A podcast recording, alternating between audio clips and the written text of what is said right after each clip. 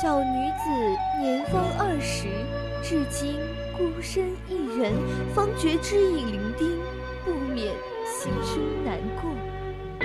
女人一生都在寻找一个男人，最后发现最男人的就是自己。你打我！哼，臭男人，也不哄哄人家，人家超想哭的，还是我的收音机小宝贝最好。锁定 FM 一零零，每周五、每周天十八点到十九点，十八点到十九点，谈天说地，萌化你的少女心，激发你的汉子情，你会发现还是我们最懂你的心啦啊！真不好意思。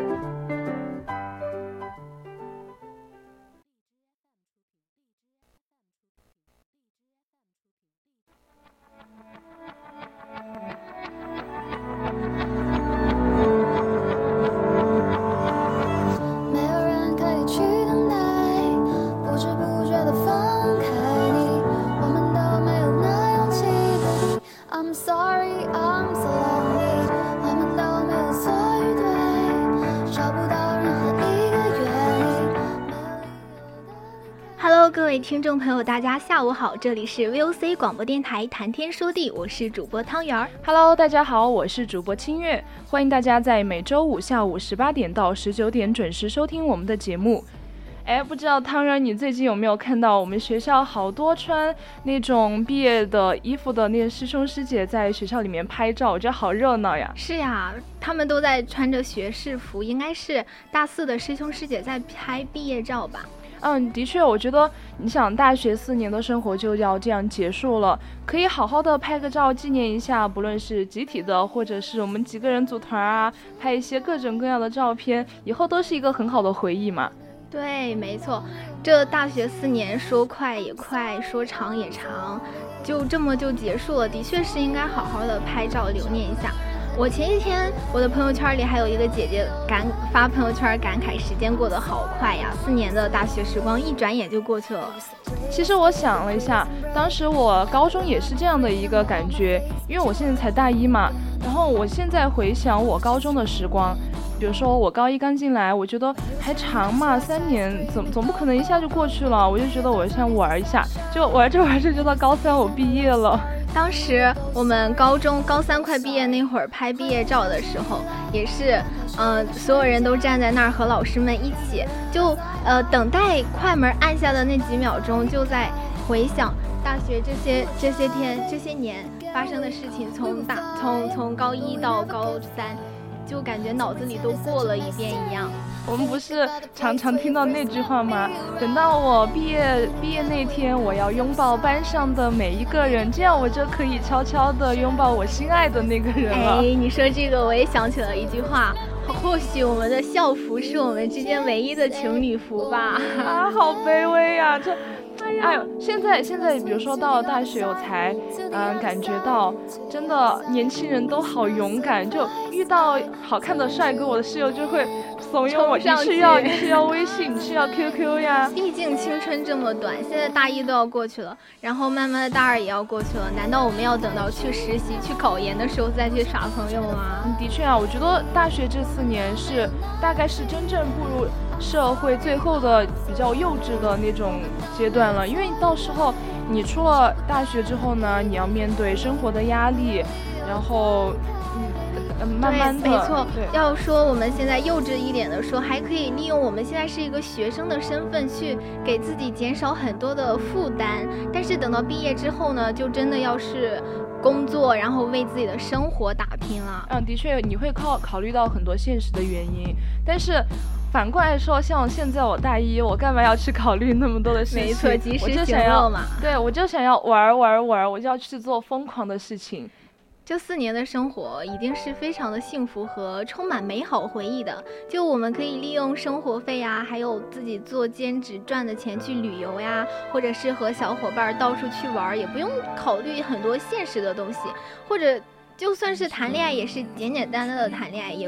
也可也不用去顾虑那么多，呃，物质方面的东西。而且我们现在这个年纪，还可以很骄傲的说出“我现在还年轻，还有很多机会”这样的话。就像我大一这一年，其实也是游玩了不少的地方，甚至和几个朋友去通宵，我觉得。好疯狂呀！尝试了很多以前都没有接触过的事情。哎，没错，我也是体会到了大学上课平时摸鱼呀，然后到了期末考试的时候有多么痛苦了。现在发现自己脑子里的东西真的不如高中那会儿的十分之一呢。没错，而且马上不是要到英语四级考试了吗？我觉得我要裸考了，怎么办？都一样，都一样。我们我们仅仅一年就经历了这么多事，就参加了各种考试呀，然后交到了很多朋友，参加了各种活动，然后还游玩了不同的地方。我想我这四年肯定，呃，如果可以的话，也会这样的过下去。那到时候我毕业的时候一定会很感慨呀。我都会想到，当我穿上那样的学士服，到学校的各个角落和不同不一样的人拍照片的时候，我肯定会很感慨我这四年。那么丰富的生活，对，脑子里也要过一遍四年是怎么过去的，一定有很多话想要说。那我们今天的主题呢，就是毕业季大学回忆录。感兴趣的朋友们呢，可以在荔枝和蜻蜓 APP 上搜索 VOC 广播电台，关注并收听我们的节目。是的，你还可以在微博上艾特 VOC 广播电台，或者在微信公众号上搜索 FM 一零零 VOC 广青春调频，关注我们。还可以加入我们的 QQ 听友四群二七五幺三幺二九八，和我们进行互动。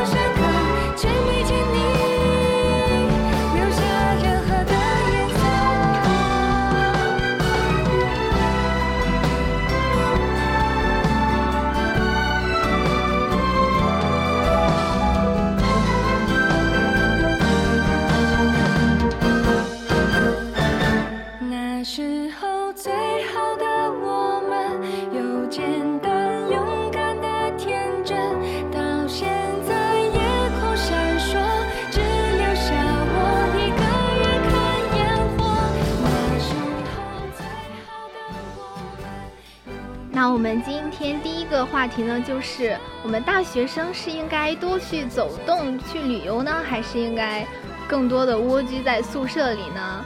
关于这个话题，我个人是非常支持大学期间去旅游的。只要是有那个经济能力，就一定要多去旅游、多走动、多见识一下。对，我觉得也是这样，因为我们大学其实很多同学都是离开了自己从小就生活的那个城市，到了新的一个环境，就很有必要去熟悉一下当地的特殊的地理环境啊，或者去吃一下那个地方才有的美食。这也算是给自己一个机会去增长见识嘛。就像我一个外地人。来到了四川之后呢，我就想着先把宜宾市内还有周边的一些地方玩一下，就比如说崔克山呀、翠屏山呀，还有蜀南竹海呀这些景点。那现在 马上都要一年过去了，你都有去过吗？好像并没有，只去了一部分。然后我觉得以后有时间肯定还会有机会的嘛。在宜宾之后就要去四川省的其他的市，比如说成都呀、乐山呀。成都五一的时候已经去过了，以后我觉得这个城市还是会去的，真的成都好好呀。因为我当时就是听你吐槽了，五一人太多了，你就玩的很累，然后人人多，然后就无法领略那个城市的美。美，所以说以后一定还要再去。哎，真可惜，不像我从小在成都长大，已经太熟悉不过了。所以我们条条大路通罗马，你就是生长在罗马 是吗？但是但是其实同样我也很羡慕你家乡那边的呀，我也没有去玩过，我也很想去玩一玩。真不好意思，我就生活在那样的环境里。这就是你也在罗马吗？没错，我在河北。我有个我有个室友是乐山的，然后然后他说乐山的美食超级多，所以那个他说乐山就是毫无疑问的，就是四川的美食高原，就是四川好吃的最多的一个市了，必定是你的旅游计划当中。对，我们今天晚上就要去啊！好，那请你带着我的嘴巴去吃乐山的钵钵鸡和豆腐脑。好好，我把你的嘴巴摆在旁边，时不时的喂你一口。的确，我觉得乐山好多好吃的呀，你就你走哪儿都是那种什么各种各样的好吃的。对，他在宿舍里吃食堂的饭，吃不下去的时候就说：“我好想回家吃东西啊，什么钵钵鸡、豆腐脑，还有那个呃铁板，不是什么铁板烧那些嘛。”也是那边乐山那边会有的，而且我觉得像这些美食，你出了乐山不一定吃得到那个味道。对，没错，这别的地方都是出吃不出来那个正宗的味儿的，所以嗯，有机会一定要去。然后我们我其实我们可以有机会可以一起去啊。然后我来当你的导游，毕竟我这次就要去了啊。那好吧，好吧，勉强让你当一次我的导游。什么？你这么不乐意的吗？给你一个机会，这是你的荣幸，好吧？好吧。那四川之后呢？我的打算就是要去重庆啊，还有陕西啊这些节假日游客爆棚的地方。嗯，对，我们可以挑一个那种不是节假日的时间去。我们可以组团，正好有这个想法。谁想给你组团呀？啊，我觉得，就正值大学生涯，你就是你有些时候可以不一定是要跟同学嘛，你可以跟你的家人啊，嗯，可以跟你的男朋友一起去，是吧？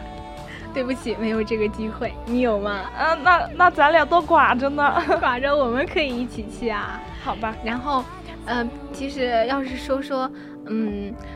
等到我们以后毕业之后，正式开始工作了，没准儿节假日都要加班，更不要说周末了，更是没有时间去旅游。所以说，大学这段时间是我们以后忙碌时间之前的最后一个比较富裕的时间了。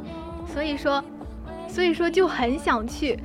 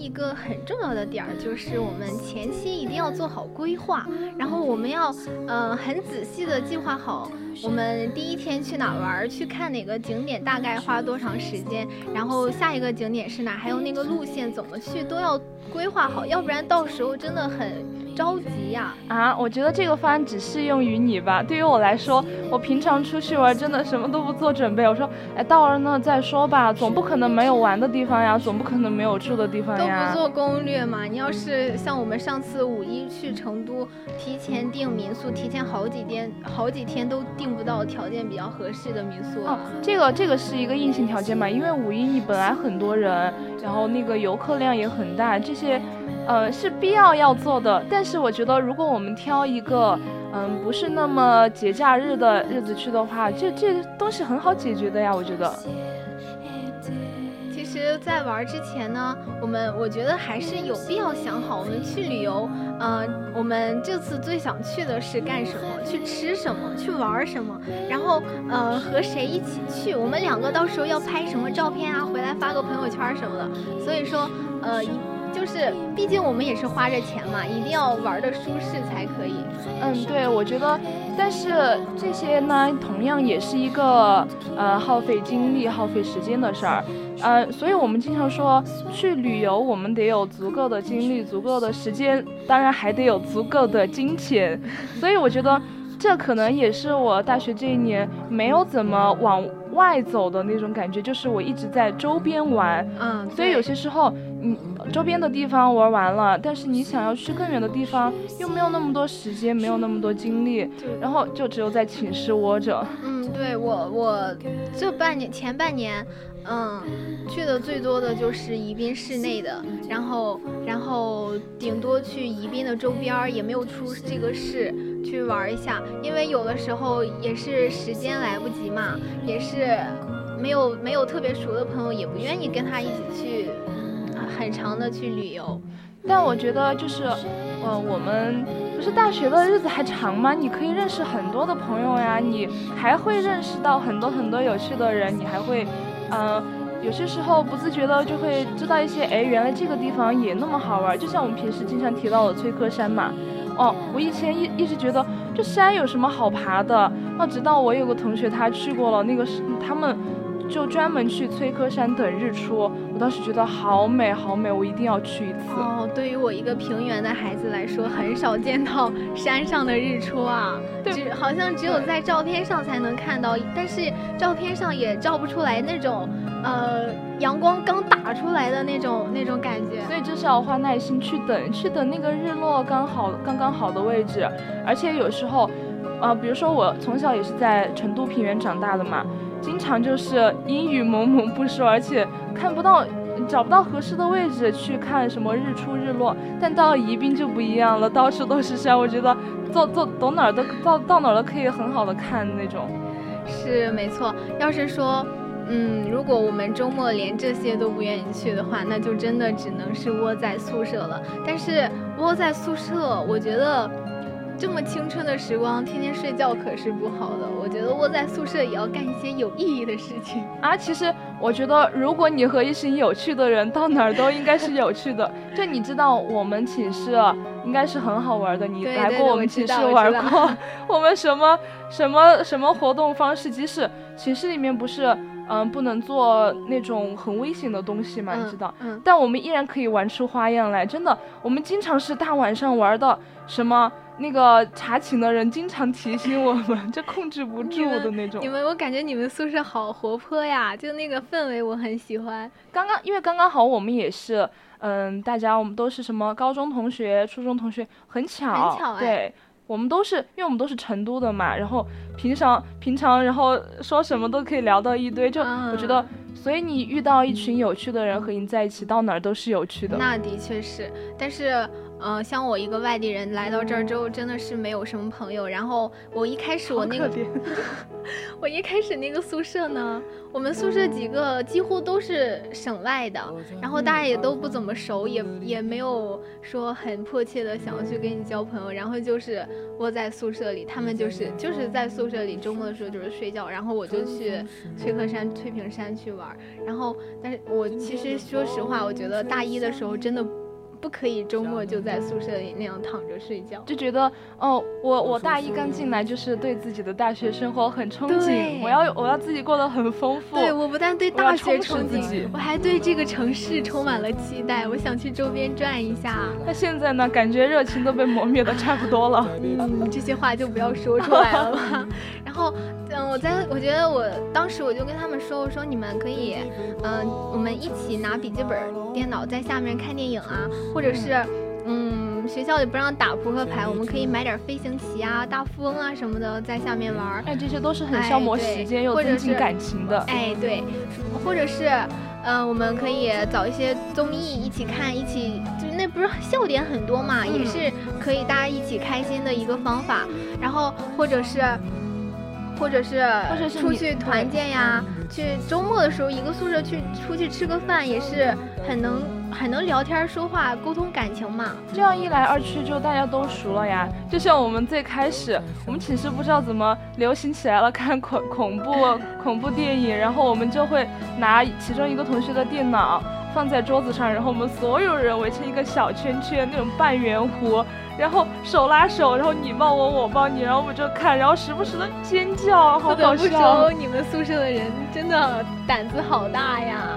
对我们，我们宿舍，我们宿舍就是胆子大的人特别多，而且我们觉得我们都不会很怕。但其实到了那个那个关键的点啊，就是一恐怖的地方出来，所有人都尖叫的那种啊。然后当时我们。也不知道为什么，最开始你知道开学也不是特别忙嘛，我们是每天一部，每天一部，然后闲下来看完就说，哎，我们明天看什么恐怖电影啊？那你们有看过《午夜凶铃》吗？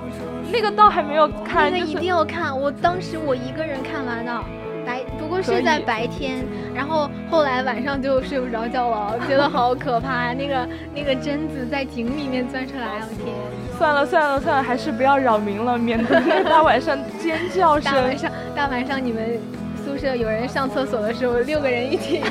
对对对，就是这样的。然后我们每次看完那个恐怖故事，还要还要聊一聊自己遇到的那种比较灵异的事情。聊着聊着，每个人就开始尖叫了，然后就开始盖被子了，那种感觉，那种氛围。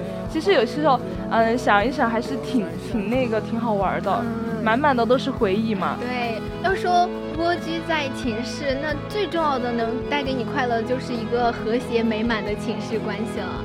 然后我们我在除此之外呢，做一些有意义的事情，就比如说参加一些学校组织的活动呀，或者是比赛呀什么的，去拿一些证书嘛，然后也是很丰富自己的阅历的呀。哎，那我的眼界就没有你那么宽广了，我只想，我只想要在。周末没有没有事的时候，我要睡大觉，我要我要睡他个天荒地老。对，这叫劳逸结合。但我真的，我真的，我觉得就是不是这两个月事情还是蛮多的嘛，又临近期末了，赶的作业也挺多的。我真的觉得，我今天下午听到你要去乐山玩的时候，我觉得。这人咋了？我要是有这个时间，我肯定在寝室睡大觉啊！没有，我们就是今天晚上去，明天晚上就回来了，主要是为了去吃好吃的。还是那句话，请带上我的嘴巴好吗？好的。所有停不下的言语变成秘密关上了门莫名的情愫啊请问谁来将它带走呢只好把岁月化成歌留在山河我在二环路的里边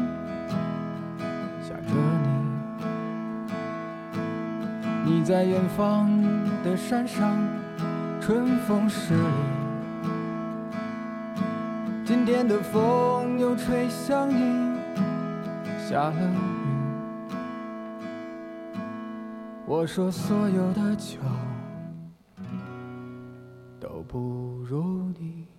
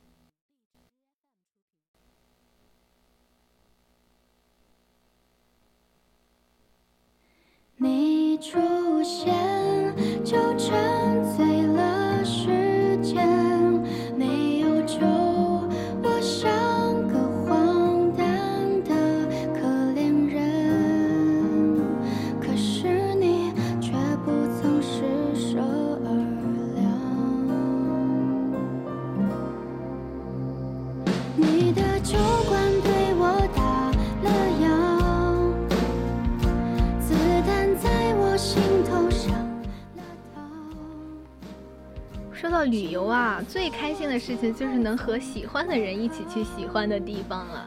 这说的不就是男女朋友一起去喜欢的地方吗？能牵着喜欢人的手去那些没有地去过的地方，经历那些新鲜的事物，好美滋滋呀！哎，真是的，我觉得我多么希望我能在大三去实习之前拥有一段甜甜的爱情，和他一起去不同的城市旅游。不会吧？不会还有人找不着对象，天天幻想美好的爱 情吧？有被冒犯到啊？哎，其实你也不是第一个这样的了，天天看着我室友和她的男朋友们不男朋友 打电话。朋友们，你这个发言有点危险了因为是两个室友，两个室友，他们天天和男朋友打电话、打视频、打电话、打视频，然后笑的那叫一个开心，真的好羡慕啊！哎，没错，我觉得每天我走在校园里也是看到到处怎么到处都是小情侣，去个东院吃饭，周围坐的也全是小情侣，我真的恨不得躲得远远的，我眼不见为净。天哪，我真想真诚的发问一下，大家的男朋友都是在哪儿领的呀？哎，年纪轻轻的谈什么恋爱啊，费钱又费时间的，那不如你还不如去做点兼职，赚赚外快，我们去旅游来的舒坦。你是说的一个人孤零零的做兼职吗？赚了钱都不知道往哪儿花？还是我觉得，我觉得为什么想要找一个男朋友，就是。我觉得就是在这边遇到什么事儿都可以跟他说，然后他也不会嫌你烦，还可以安慰你啊，帮你解决一下呀，这样就感觉心里有一个寄托一样。嗯，我看你是忘了上次你分手的时候哭的那叫一个难受啊，好伤疤忘了痛是吗？不是我，不是我，不是我，你肯定记错了，那绝对不是我。那我也不能为了一个歪脖子树就放弃一片森林吧，是吧？该期待的还是要期待的嘛。啊，我们经常说到大学里面，你就是要谈恋爱，你就是要嗯怎么样疯狂的去那个。然后我觉得大学里面谈恋爱最重要的其实还是要树立一个正确的恋爱观，这个才是能够保障你能够去舒坦的谈恋爱的。那我们听月，你的恋爱观是什么样的？我不知道我的，其实我不知道我的恋爱观是什么。我只是觉得，你有些时候真的遇到那么一个人，他长得合你的胃口，他的各种行为合你的胃口，他做什么你都会觉得很可爱，这就是一个很好的例子。你就那个时候你就不会去想什么所谓的爱情观了。哦，其实也是，就是。那种青春小女孩懵懂的那种感觉嘛，毕竟，呃，现在的谈恋爱也没有那么多物质的选择，就是喜欢就在一起，就喜很纯粹的喜欢了，我们就可以在一起。当然，你前提是遇到的是合适的对的人，而不是说来，嗯，不认真的那种。就比如说，我举我先举一个我自己的例子，嗯，我不是我们学部，嗯，前两天有一个。毕业晚会嘛？然后当时是有一个合唱团的一个节目，然后我就看到了我还挺喜欢的一个男生，他就在合唱团里。然后当时是我不知道他，我不知道他会嗯要去做这个节目嘛，是当时我在后台做当工作人员，然后我突然看到，哎，怎么一群人中这个人有点眼熟？然后我就那个时候我就和我的室友他们我说我就。我就难以压制自己的情感，我就想让我的室友偷拍一下他那种感觉。那小女生都是这样的，看你说的时候，那个脸上都洋溢着笑容啊，而且他们幸福啊，而且他们根本就 get 不到为什么我会嗯这么喜欢这个男生，因为我觉得，首先其实他蛮阳光的，给我的感觉真的很阳光。对，而且你知道合唱团他们肯定会唱歌嘛，我当时我就注意到他，真的人群之中好不一样，因为他。唱的好夸张，他整整个他整个嘴巴真的特别圆，张那么大，然后他 他眉毛都要飞起来的那种，然后特别认真的看着前面指挥老师，我觉得他太可爱了，我简直看不够。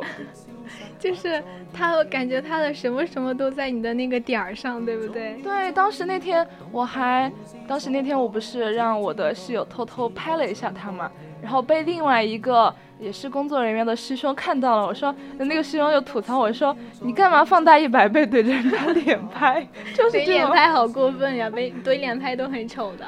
算了，希望那个男生不知道我这样子对待过他哈。没事，四一会儿节节目结束之后，我就让他来回听一下这个节目。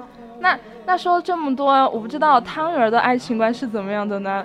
我也是蛮好奇的啦。我觉得两个人在一起一定是能够互相进步的，那才是一段好的感情。然后一定要是觉得相处的时候在一起很舒服才可以，不可以，嗯，有就是那种不开心，然后还要一定要将就的在一起，我觉得是非常的不值当的的。所以说，嗯，两个人在一起合适才是最重要的。我们，嗯，我而且我觉得。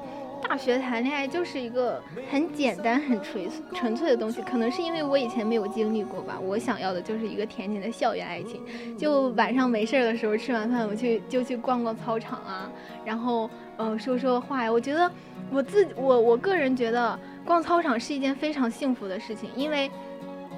因为就很黑的时候，我们手牵着手走在那个路上，然后就想走多慢就走多慢，想想什么时候停就什么时候停。然后那个路灯把你的影子拉得特别长，然后就而且还还有足够的时间去把最近的矛盾啊、不开心什么的都沟通一下，然后就嗯把心里的不痛快说出来之后，也是有利于两个人的感情更进步的。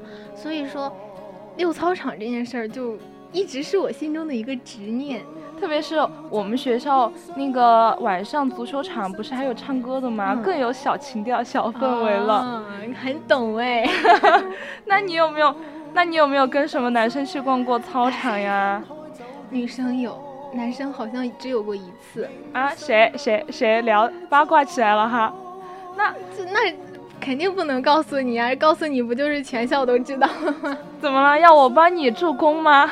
不可以，不可以。其实那哎呀，都是过去的事儿了。我觉得以后肯定还会遇到合适的人去溜操场的。其实说到助攻，我想说的就是，我想说的就是大学真的太疯狂了。有一个点就是，我们每次碰到喜欢的，呃，在那个路上碰到这哎这个帅哥有点帅，这个有点阳光，然后我我室友就会说，呃。想清楚了吗？我去帮你要，就是根本不给你反驳的余地，就没有让你选择，只是告诉你我要去了，然后就拿着手机就冲上去了。对，我跟你讲，特别特别恐怖的是，他们，我觉得他们太勇敢了，每次就是，每次就是说，你把手机拿出来，二维码放出来，我，然后他们拿着我的手机就过去了。我说我在旁边，我看着我都好害怕呀那种。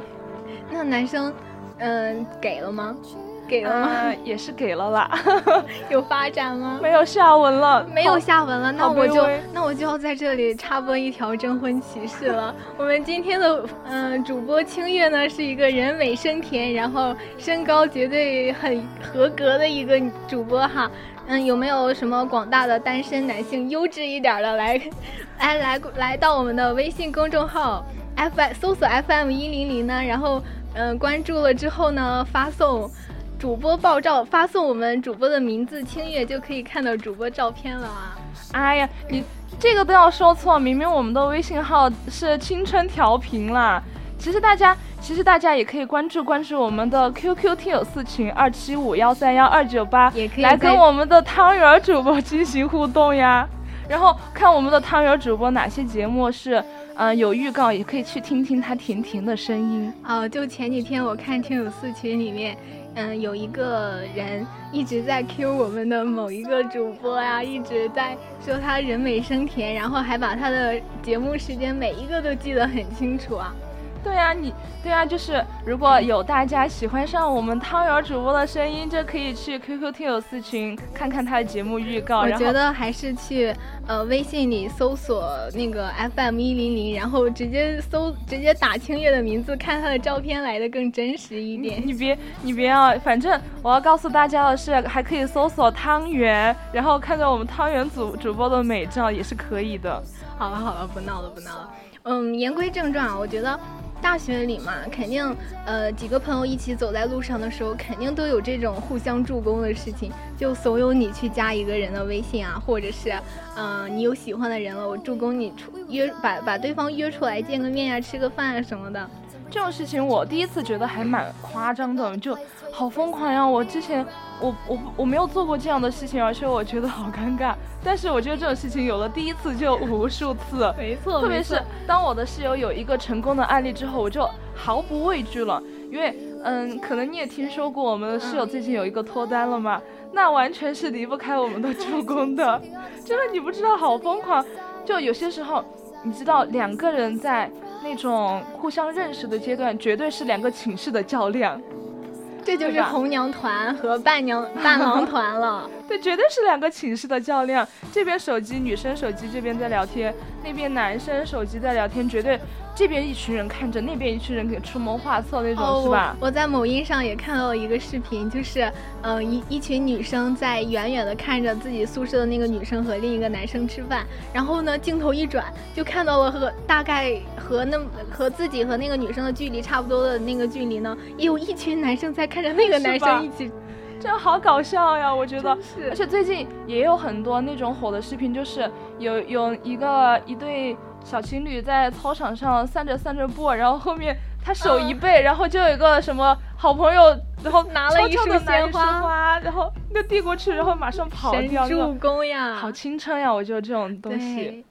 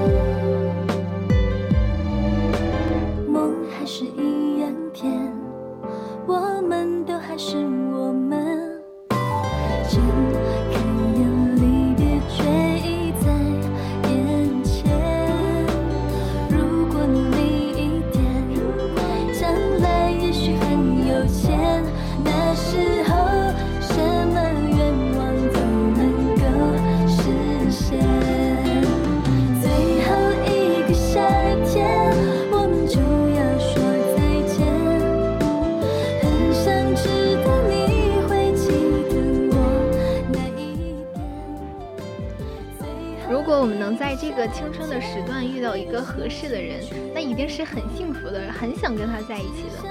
那如果我们很不幸遇不到怎么办？就像我这种，那就要去做兼职了，打发时间，然后也不用看到小情侣们每天晚上在搂搂抱抱了。你说到做兼职这个事儿啊，我大学不是大学上大学之前，我觉得大学生活应该是很自由啊，很多呃我自己安排的时间嘛。嗯。可是，一直到现在，我感觉我。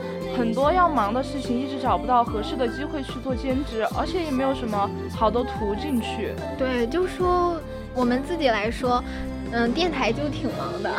就我们现在其实还好点了，尤其是我们刚开始接手电台的工作的时候，嗯，要背稿子呀，然后要要想主题啊之类的，还要，其实压力还挺大的。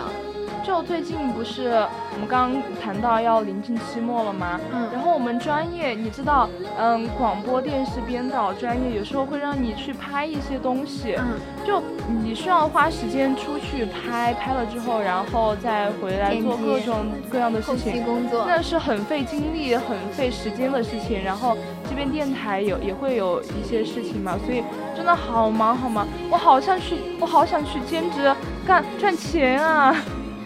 那没事啊，电台也是会给你报酬的嘛，然后嗯做兼职也不一定非要现在就是耽误我们，占用我们休息时间了。请躲在房间翻照片。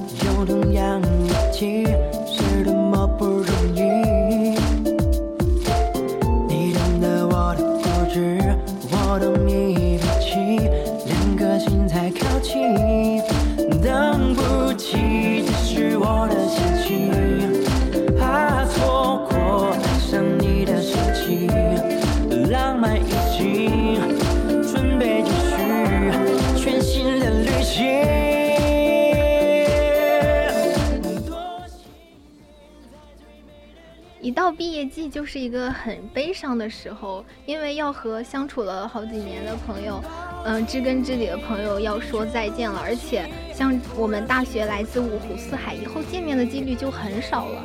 对啊，你在自己的母校生活了这么，嗯，四年甚至更久，这里好像已经成为了自己的一个家，呃，而且特别是对于，嗯，比如说你在河北嘛，其实这四年你大部分的时间是在这里的生活的。你更你更可能的把这里当成了自己一个家的那种感觉。对，在这个学校就是家人嘛。对，在这个学校每个角落都留下了你的足迹，这里所有的人和事构成了你整个大学的生活。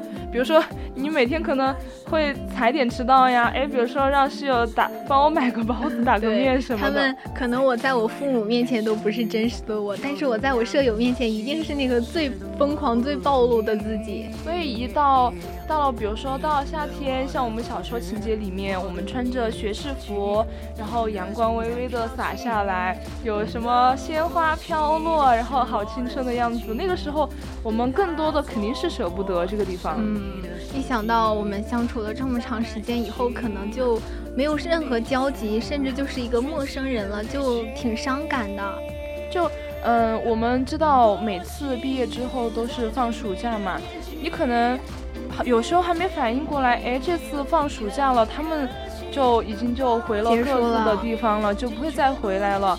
那些曾经陪伴了你这么多年的一些知根知底的朋友，你可能曾经还会烦他们，你会偷偷的在背地里面说过他的坏话，但现在，嗯，都不重要。对，就想想，嗯，那些小事情都是小事情，就。没有必要再去计较那些，而且每年的五六月份呢，不就是大学毕业的高峰期啊？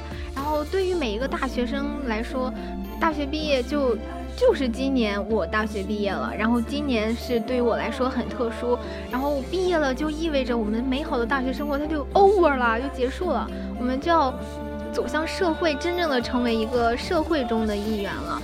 说不慌那都是假的，肯定是心里非常的慌张，甚至很迷茫。对你每次看到他们成群结队的穿着学士服照相的时候，你会有很强的代入感。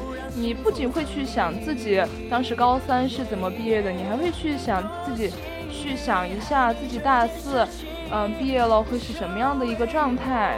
对，大但是大学毕业跟高中毕业它不同之处呢，就在于我们，嗯，我们更多的是。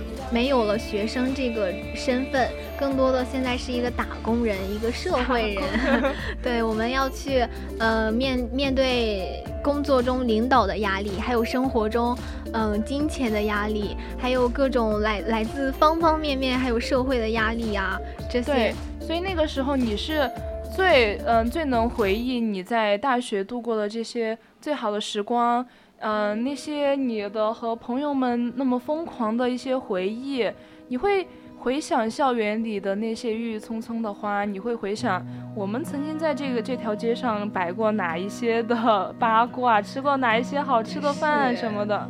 然后我我印象很深的是，我很很早之前我爸对我说过的一句话，就是当时我是成绩不好。学习不好，然后不认真，然后他说：“他说你现在觉得学习很累，但是等你以后变成大人了之后，你就会发现，你当学生的时候是最轻松的。学生就是一个最轻松的职业。”对，我觉得这种话不仅仅是我们长辈会说，啊，我之前不是刷微博有一个微博搞笑排行榜嘛，他每晚会有一个话题更新，然后网友就会在下面评论。我记得也很深刻的就是当时有一个话题是。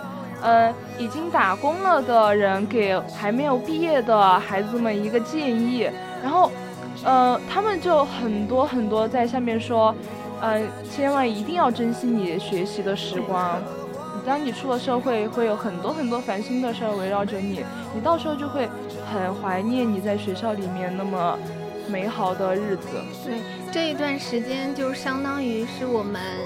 嗯，步入社会之前的一个探索缓冲期嘛。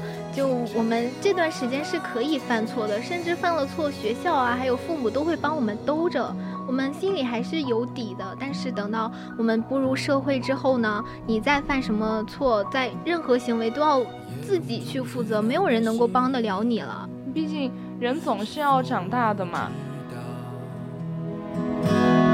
曾与我同行的身影，如今在哪夜空中最亮的星，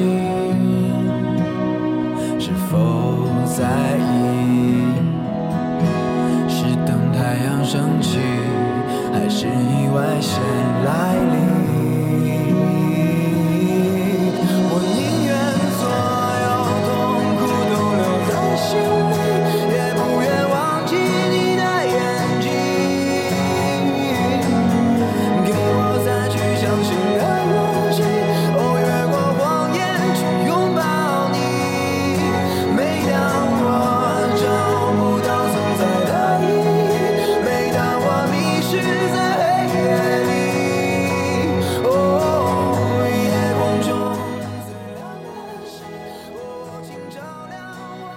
等到我们毕业的时候，一定会想，如果能够再有这么美好的时光，再多一次让我经历一下，该是多么美好呀！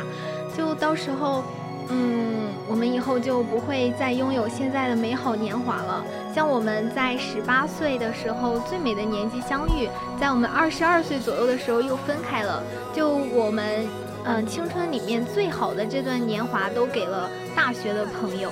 嗯，我有时候也会设身处地的去想一想，咱们大四要毕业的师兄师姐们，他们这一年可能会各奔前程，所有的理想啊、压力呀、什么责任负担，包括我们赖以生存的金钱，这些都会接踵而至啊。或许又过了很多的日子之后，我们会面临结婚，我们会面临嗯组建我们自己的家庭。那个时候我们上有小，上有老，下有小，嗯，有些时候我们。当然是会去毫无顾忌的去回想一下我们当时在树荫下排练节目，我们可以不必忌讳的聊聊八卦。那天是遥遥无期的，就算等得到，其实我们的青春都已经慢慢的不在了。没错，我们用在最好的时光里遇到了一群最可爱的人，然后很很幸福的度过了这么一段美好的时光。就算以后是回忆起来，也是可以那种，也是已经到了那种。嗯，做梦都可以笑醒的程度啊！因为因为大学嘛，我们是五湖四海的人聚在一起，我们体会了不一样的人生。这四年我们的忙，我们生活忙碌而闲适，学习是紧张而而又刺激的。然后这个时候的友情也是很诚挚、很纯洁的那种。可能这四年的时间已经带走了我们的稚气呢，但是。但是我们留下的回忆一定是最美好的那一段，不会说以后想起回想起来就是那什么什么我跟谁谁不和呀，就都是想起了那种最美好的回忆，就很很很奇妙嘛。因为在毕业这样一个时间点，所有的以前的隔阂都会慢慢的打开，所有留给我们以后的相见肯定都是好的。对虽然说我们现在是毕业了，是大学的一个结束了，但是我们是人生下一个阶段的开始。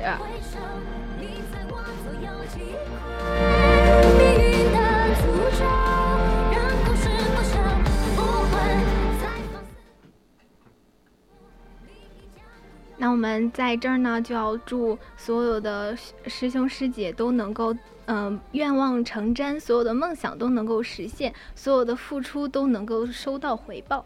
对，毕业是大学的结束，同时呢，又是人生另一个阶段的开始。在这样一个特殊的时间点呢，希望我们的师兄师姐们行走万里归来，仍是少年。祝愿所有的师兄师姐都能够前程似锦，不负韶华，未来可期。好了，亲爱的听众朋友们，现在已经是北京时间的十八点五十五分了，我们今天的节目到这里就要结束了。欢迎大家在下周五同一时间继续收听 VOC 广播电台《谈天说地》，我是主播汤圆儿，我们下期再见。我是主播新月，我们再见啦。去找